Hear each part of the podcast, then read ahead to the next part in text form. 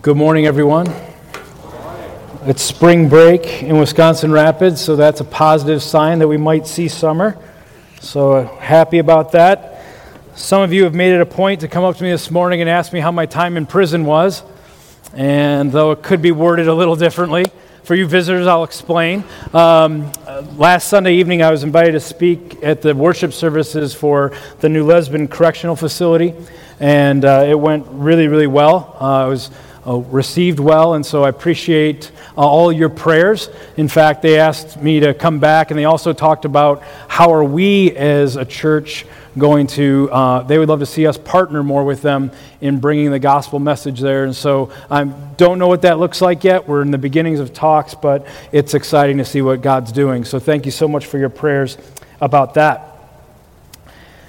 In 1992, there was a cargo ship that left Hong Kong for the United States, and it was full of uh, a ton of little plastic toys. And just as it pulled out of port in Hong Kong, a huge storm came and it uh, moved the ship up and down, and four containers fell overboard, releasing 28,000 little plastic toys.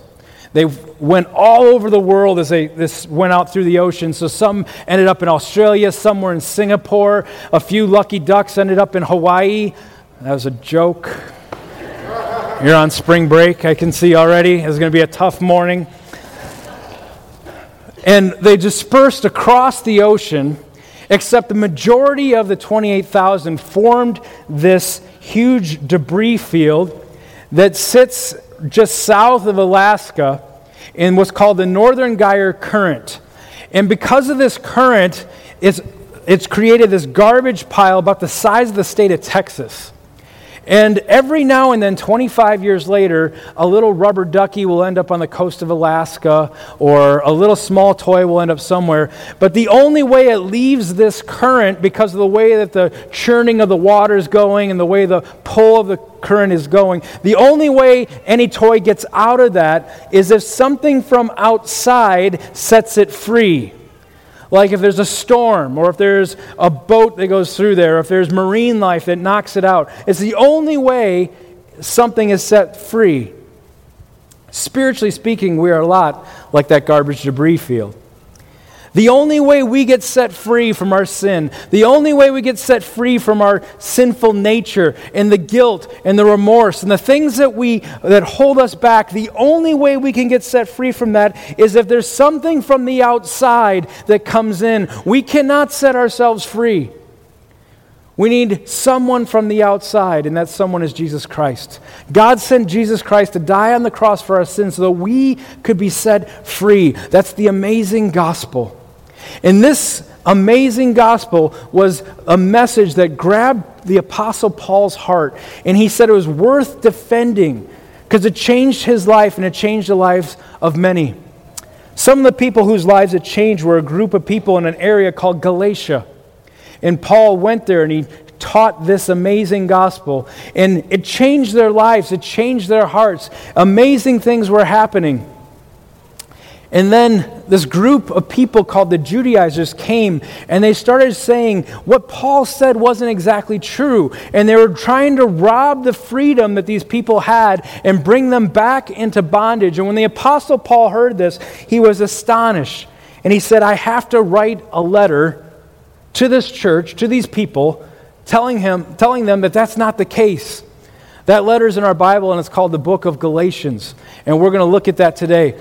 Today, we are going to be uh, diving into our new series uh, called Free. And in this series, we're going to study the book of Galatians, and we're going to see this amazing gospel and why it is so critically important that we keep it and defend it and protect it and live it out in our lives. If you have a Bible, I encourage you to open to the book of Galatians. We're going to be focusing on chapter 2 this morning. If you're new to the Bible, just keep going to the right. It's kind of towards the back. You'll go past Matthew, Mark, Luke, John. You'll see 1st and 2nd Corinthians. Keep going, then you'll hit Galatians. I'll be on page 1031 in the Bible we provide here in the worship center. But in this, we're gonna, this section, we're going to see two big claims. But I want to start with this question Why is the gospel such a big deal? Why is the gospel such a big deal?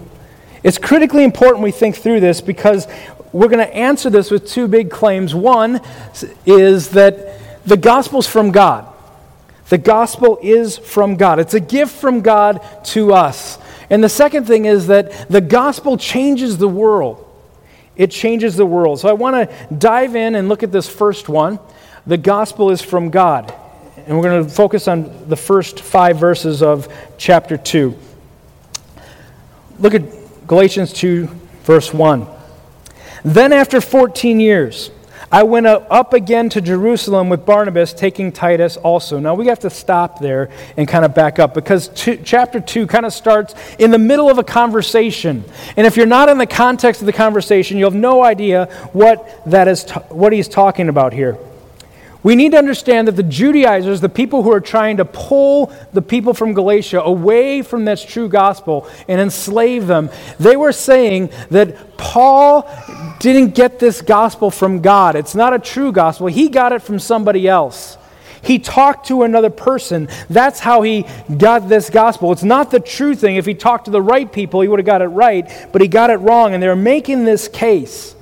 And so Paul is countering that by making another case, and he starts that counter back in chapter 1. So if you flip back to starting at verse 16 of chapter 1, Paul says that God revealed, in verse 16, revealed his Son in me so that I'd preach among the Gentiles. When that happened, he said, I did not immediately consult with anyone. I didn't talk to anyone. Then he continues, I did not go up to Jerusalem where the apostles are. See, that's important. Before Jesus Christ came to earth, the way you connected and related with God was through the nation of Israel and Jewish custom and Jewish uh, law and fulfilling outward Jewish obligations. That's how you developed your relationship with God. That's how we see in the Old Testament. It was, it was through the Jewish context that Jesus Christ came. But when Jesus Christ came, he came to start a whole new deal called Christianity. And though Jesus was a Jewish rabbi, he fulfilled those laws. He was starting something new. And so now he went to the cross, he died, he rose again. But people are confused. They're like, do we follow Jewish things or do we jump off and, and go into this Jesus thing? And if we go into this Jesus thing, what does that mean? What does that look like? And so Paul was explaining the gospel. And so there was a hub of the Christianity at the time in Jerusalem where the apostles were. And that was like the mothership of Christianity at the day. And so Jerusalem was the place where all the clarifications would come on how to live this new life. And so Paul says here, when he first encountered Christ, he did not go up to Jerusalem. In fact, it says, if you continue in verse 17, he went back to Arabia and came to Damascus. He went out to the desert. How long was he there? Verse 18. 8, verse 18, he says, three years. So God hit him with the gospel. He gave his life to Jesus Christ. And then for three years, he went out to the desert and didn't see anybody. Then he says, Then after three years, I did go to Jerusalem to get to know Cephas, Peter, and I stayed with him for just 15 days. But I didn't see any of the other apostles except James, the Lord's brother. So what he's saying here is he's laying out a timeline. And then look at jump to verse 21. And then afterwards, I remained in the regions for Syria uh, of Syria. I went back to the desert, is what he's saying. And how long was he back then? That's where we get to our opening verse in chapter 2 14 years. So what Paul is saying is he's laying out a timeline. He's saying, I encountered Jesus Christ. The gospel changed my life. I radically was saved and transformed. Then I immediately went out to the desert. I didn't see anybody. You can't say this came from a human being because as soon as it happened, I went out to the desert. I was there three years. And then after three years, I went up to Jerusalem. I only spent 15 days there. And then I went back out to the desert, and I was there for 14 years. And so he's making this case that this gospel is not from human beings. This gospel is from God himself because he didn't consult with all these other human beings. So that's the case he's making in verse 1. Look at verse 2 to 5.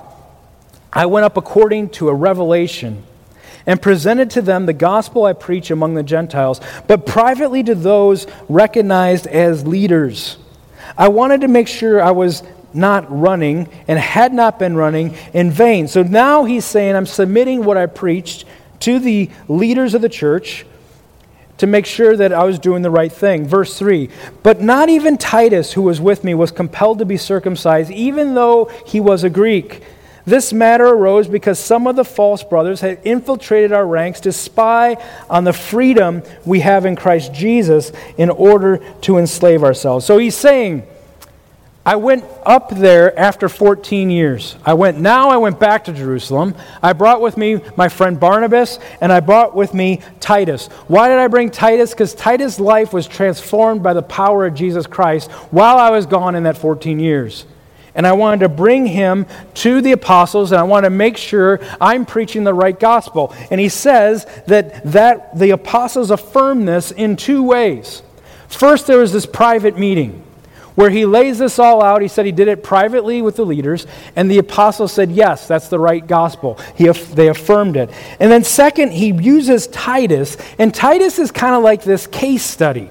He's kind of like the token Gentile that comes along, and we have to be wonder what's going on with this whole thing with Titus. The reason he brings up Titus is very crucial. The Judaizers who are trying to distort the gospel, who are trying to pull people into slavery again, out of freedom into Jesus and in bondage to Jewish law, they were saying one of the things you have to do is when you become a Christian, if you're male, you still have to be circumcised. It's the law. You still have to do that. There's not enough freedom. And so they brought Titus with, who was a Gentile, and they said here he wasn't circumcised. I don't know how they knew that. Maybe, I know there's some assumptions, but I don't know if they do like toga checks going in or what there is. But they said they knew he was not circumcised. And Paul's point is if the gospel, like the Judaizers are saying, is true, that you have to do this, they wouldn't have let Titus out of the room without performing that ritual. But they said Titus left uncircumcised, meaning this gospel is not about Jewish law and outward obligation. This gospel is a transferring of something that happens inside the human soul. And just as Titus received this gospel, it radically changed his life and his soul was transformed. He stood before the apostles as a transformed person, and they said, Yes, being transformed in the power of Jesus Christ, in his grace, through faith is enough that Jesus alone is enough. And the fact that Titus walked out of there with the apostles' affirmation shows that what the Judaizers were saying was a lie. It was true what Paul was preaching. The gospel transforms the human heart. We are no longer under this obligation to connect with God through these Jewish laws. A new thing has happened in Jesus Christ. Why is this a big deal? Look at verse 5.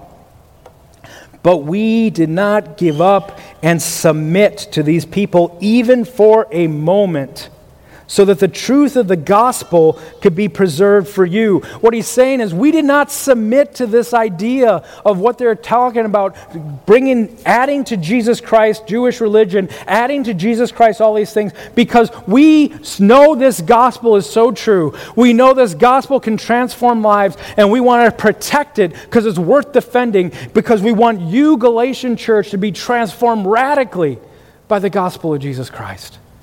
So it was worth defending, it was worth preserving. They didn't let people add to it without pushing back.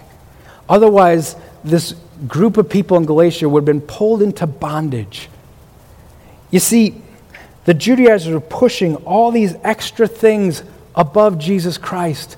And Paul knew that if they start going down that path, they're going to leave the glorious freedom of grace and mercy and forgiveness, and they're going to get caught up into all these things that ensnare them and add to it.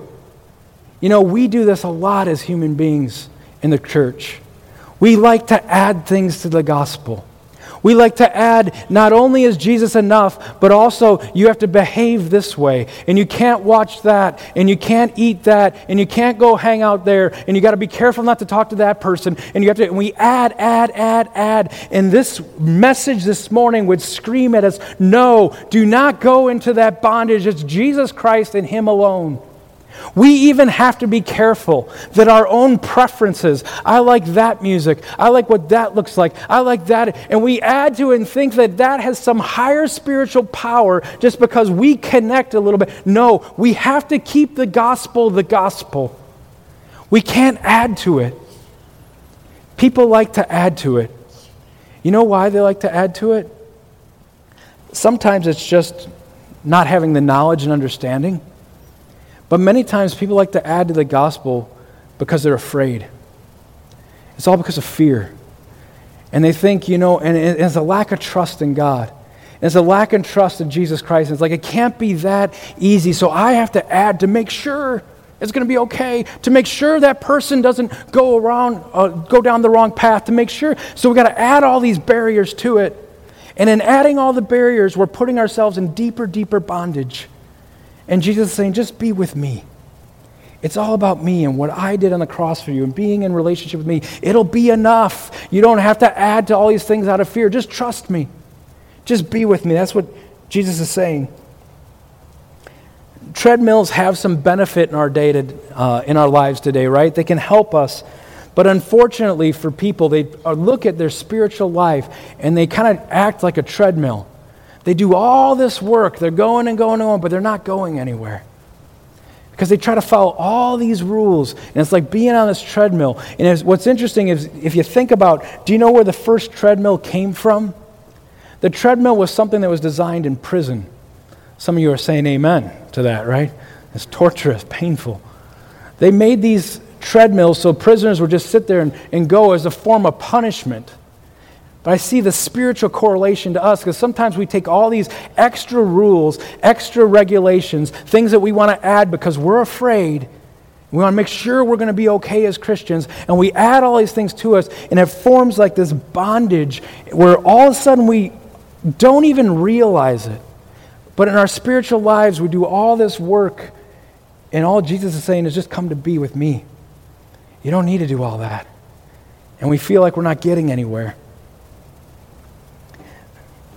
The gospel is there to set people free from sin. And Jesus Christ dying on the cross is enough to set us free from sin. It's enough to set us free from our guilt. It's enough to set us free from our bondage. It is enough. It's all we need. But even bigger than that, as amazing and wonderful as being forgiven for our sin is, ama- as amazing and wonderful as being brought into peace with God, who's holy and we're sinful, and through the cross of Jesus, He brings, bridges that gap and brings us together, and we're forgiven and we live in the mercy. As amazing as it is, is that is, the gospel of Jesus Christ does something even better. Well, maybe not better, but it does something else. It makes us whole.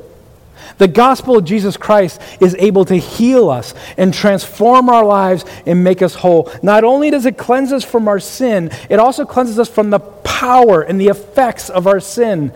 It also cleanses us from the power and the effects that we've picked up as we walk through a life of sin.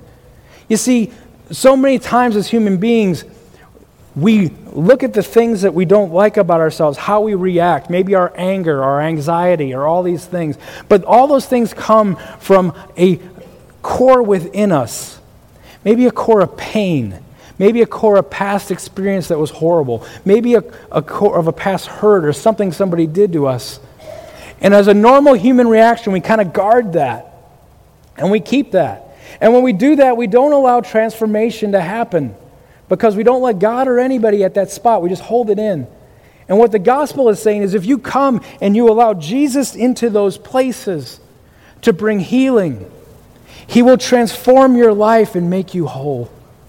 But you have to be willing to face that ugliness, that face that pain, and say, God, will you come and will you make me whole? Because that's where transformation comes. You see, that's why this gospel is worth defending and protecting because it's the only thing that will bring about life transformation. The gospel is from God and it changes us. Number two, the gospel changes the world. It changes the world. Look at verse 6. Now, from those recognized as important, what they once were makes no difference to me. God does not show favoritism. They added nothing to me. At first, it sounds like Paul's getting kind of copping an attitude, like he's getting arrogant that he's kind of standoffish. He's saying, those, he's talking about the other apostles in Jerusalem at the mothership, those who are up there, he's like, though they mean nothing to me. And you kind of like, well, what's the deal, Paul? The reason why it sounds like that is these Judaizers were telling people that Paul isn't a real apostle. The real apostles are the guys at the mothership in Jerusalem. Those are the real apostles. Paul's kind of a pseudo apostle, apostle in training, because those guys were with Jesus, Paul wasn't, which isn't really true because Paul was in, with Jesus. Jesus knocked him off of a horse, blinded him for four days, and he had a conversation with him face to face. If there's anybody who could say they interacted with Jesus, it was the apostle Paul. But the Judaizers were saying Paul was the sub apostle. So he's saying in here, what he, he's not coming off arrogant. He's just coming off and saying, it's not about a human being, it's about God Himself. This uh, gospel's from God, and it's about Him, not who, what human uh, decides this message comes out of. Look at verses 7 to 8. On the contrary, they saw I had been entrusted with the gospel for the uncircumcised or the Gentiles, just as Peter was for the circumcised or the Jewish people. Since one at work in Peter for an apostleship to the circumcised was also at work in me for the Gentiles. What he's saying is this gospel is going global. This gospel is going worldwide. In the craziness of are we Jewish? Are we Christian? What do we do? How do we do? In this crazy world, he's saying Peter is going out to the Jewish people who were Jewish all their lives and telling them Jesus is here and there's a new way. Paul is going out to all those people who weren't Jewish, who were Gentiles, and saying, You got to hear about Jesus. There's this whole new way. The gospel is going out from ethnicity and going global to all over the world. And what he's saying is, when the apostles saw me, they were affirming that just as we're sending out Peter to go to the Jewish world, Paul, we're sending you out to go to the Gentile Gentile world. It's just going global, and it's all good. That's what they're saying. That's all that verse is saying. And it's interesting, as I pointed out last week, that they sent Peter out to the Jewish people and Paul to the Gentiles, because Paul will say in other letters, and we see that, he was the Jew of Jews.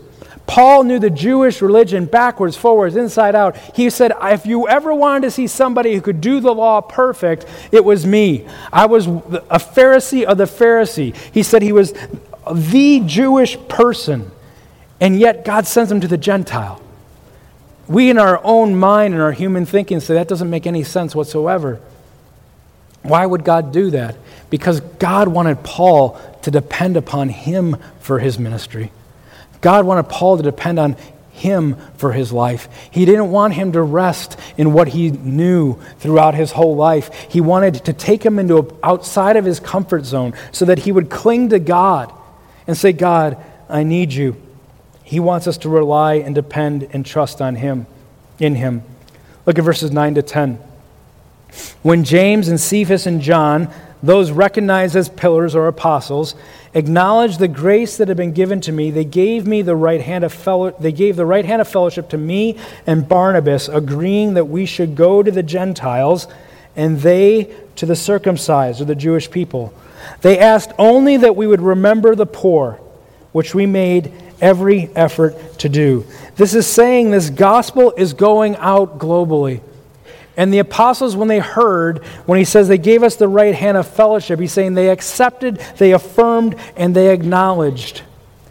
But if you look at that statement in verse 10, to make sure you take care of the poor, it shows that this gospel is not just an intellectual idea written on a piece of paper. But this gospel is supposed to infiltrate the very world we live and make a difference. It's supposed to go and transform people's lives. And when we see the poor, we're supposed to do something to help release them from poverty. When we see those stuck in the bondages of sin, we're supposed to proclaim the gospel so they're set free. When we see those who are hurting and broken because of abuse and past things in their life, we're supposed to come and bring this life changing gospel that Jesus could enter in and heal those places. See, this gospel is supposed to go global, not just geographically, it's supposed to go global in terms of covering every injustice and sin and brokenness that the world can throw at it because it can't be overcome. In fact, it's the only cure. It's the only thing that heals the injustices of our world. And as the church, we're entrusted, just like Paul was entrusted, to carry this cure for the injustices of our life globally to all people so they understand what Jesus Christ did for them to set them free. That's the argument he's making. And see, when you have something that precious, when you have something that amazing, when you have something that glorious, you have to defend it. And if someone tries to bring in a false cure or a placebo or a fake cure, you have to stop that and say, no, no, no, no, no. That is not the gospel of Jesus Christ. The gospel of Jesus Christ sets people free, it makes a difference. I want to wrap up by looking at how it makes a difference. The gospel goes forward in our world, and it makes a difference, but it does so in a crazy way. I want to look at three difference makers the gospel makes. And, and in these difference makers, you're going to see it's not like we would think or imagine, because the gospel does opposite crazy things. The first difference maker I want to look at is the fact that there's strength and weakness. There's strength and weakness. In our society, in our culture, we always think we have to be strong. Be strong. We see that logo everywhere. Be strong. Paul would say, I was not strong. In fact, the t shirt I wore said, Be weak. Because when Paul received this gospel, he went out to the desert and he got on his face and he said, Jesus, I cannot go forward in the way that I am. I need your help. I need your life in me. And it's when we become weak before God, when we become foolish, when we go and we expose to God our pain and our weakness and those horrible things, that is when we are made strong because it's in that place that God comes and changes our life. Paul had a life verse that he lived out, and it's in Galatians chapter 2. If you look at verse 20, he says, I have been crucified with Christ, and I no longer live, but Christ lives in me.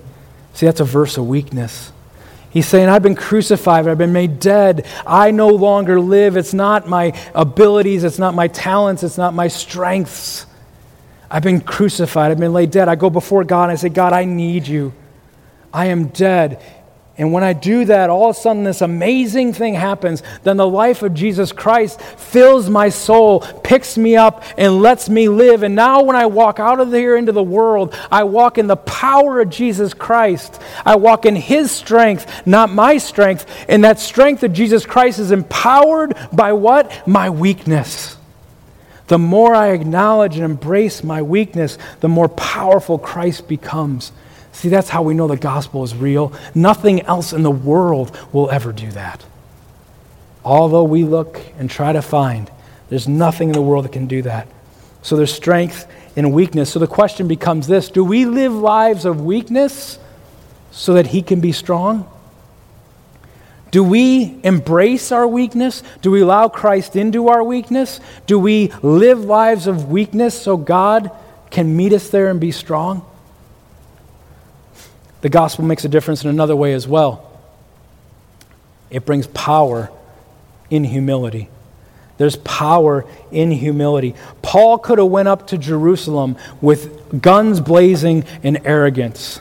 He could have said, I'm going to go tell those apostles what I've done the last 14 years in ministry, and I've seen people's lives change. Titus is here, he can prove it. Lives have changed. I'm going to go, I don't care what they say. I don't care if they tell me I'm doing something wrong. I'm going to go up and tell them how it is, and I'm going to do it publicly so everyone knows. No, he requested a private meeting, a private meeting with the, el- the elders and the leaders. He was humble, he was gentle. It reminds me of a teaching I heard this week on the radio, and this person, or on the podcast, this person was talking. They said, You know what? Christians need to understand you have the Bible, you have the truth, but what you need to understand is it's not enough just to be right. It's not enough just to be right. If you want to make an argument in today's world, you have to add to that the virtue of love, the virtue of grace, the virtue of how you approach somebody, the virtue of how you treat somebody.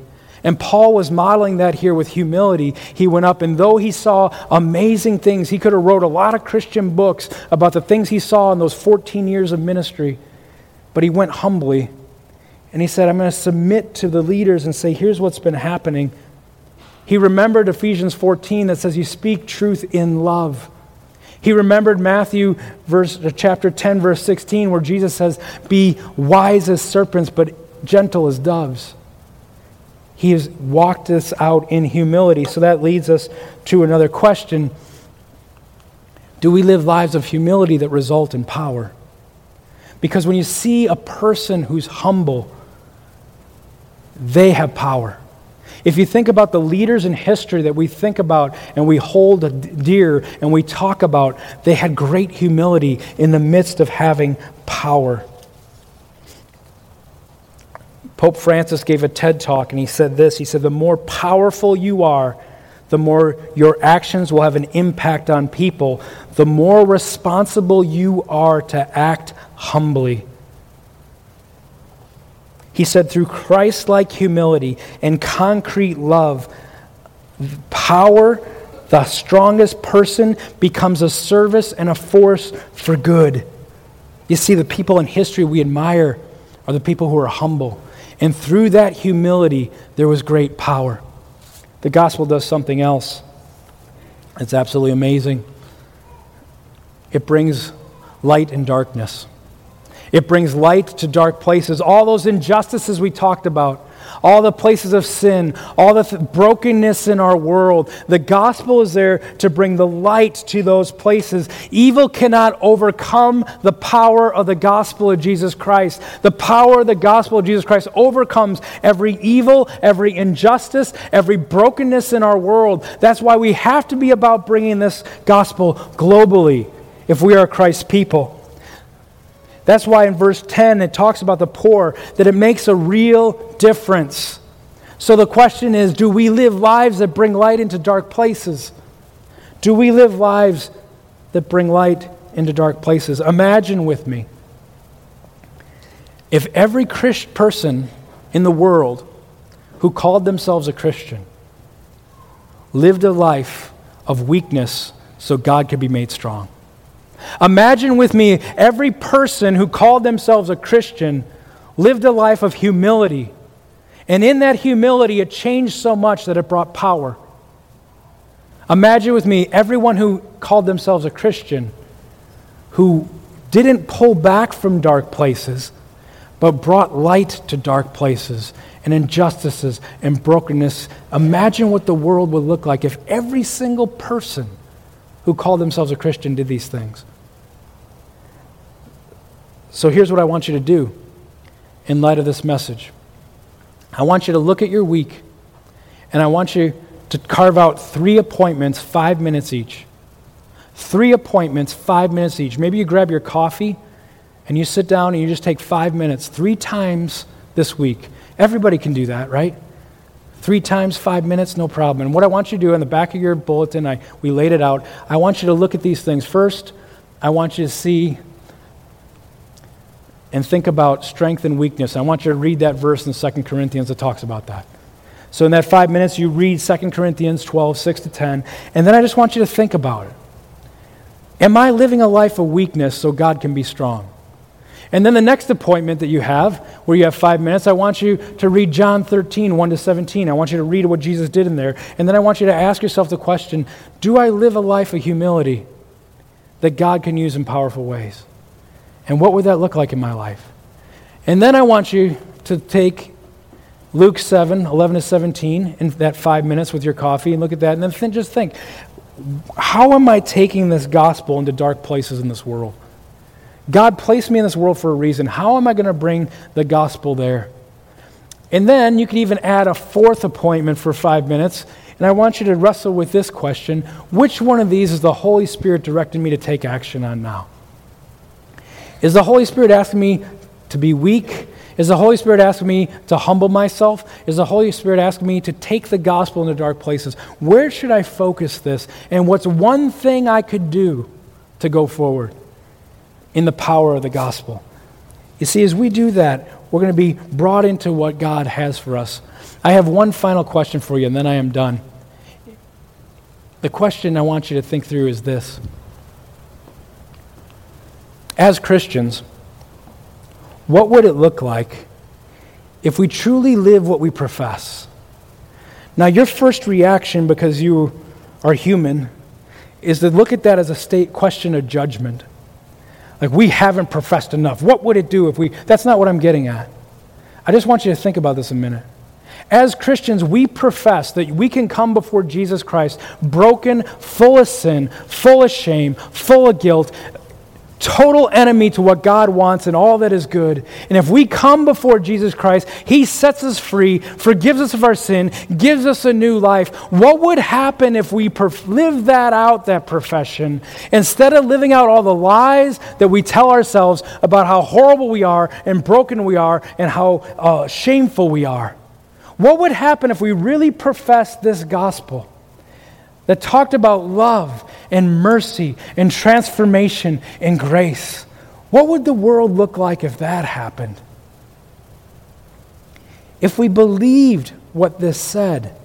Because what happens to us is we can have these pains in our life, these past experiences, these things that affected us, and we kind of cover them up and we go to church and we kind of live a Christian life externally but we don't let it get internal. We hold back and we kind of have this pseudo form of Christianity, and that's what the Christianity that everyone pokes fun at and looks at and says, Look at all the hypocrites. But what if instead of living it just as externally, we let it go deep into the pain?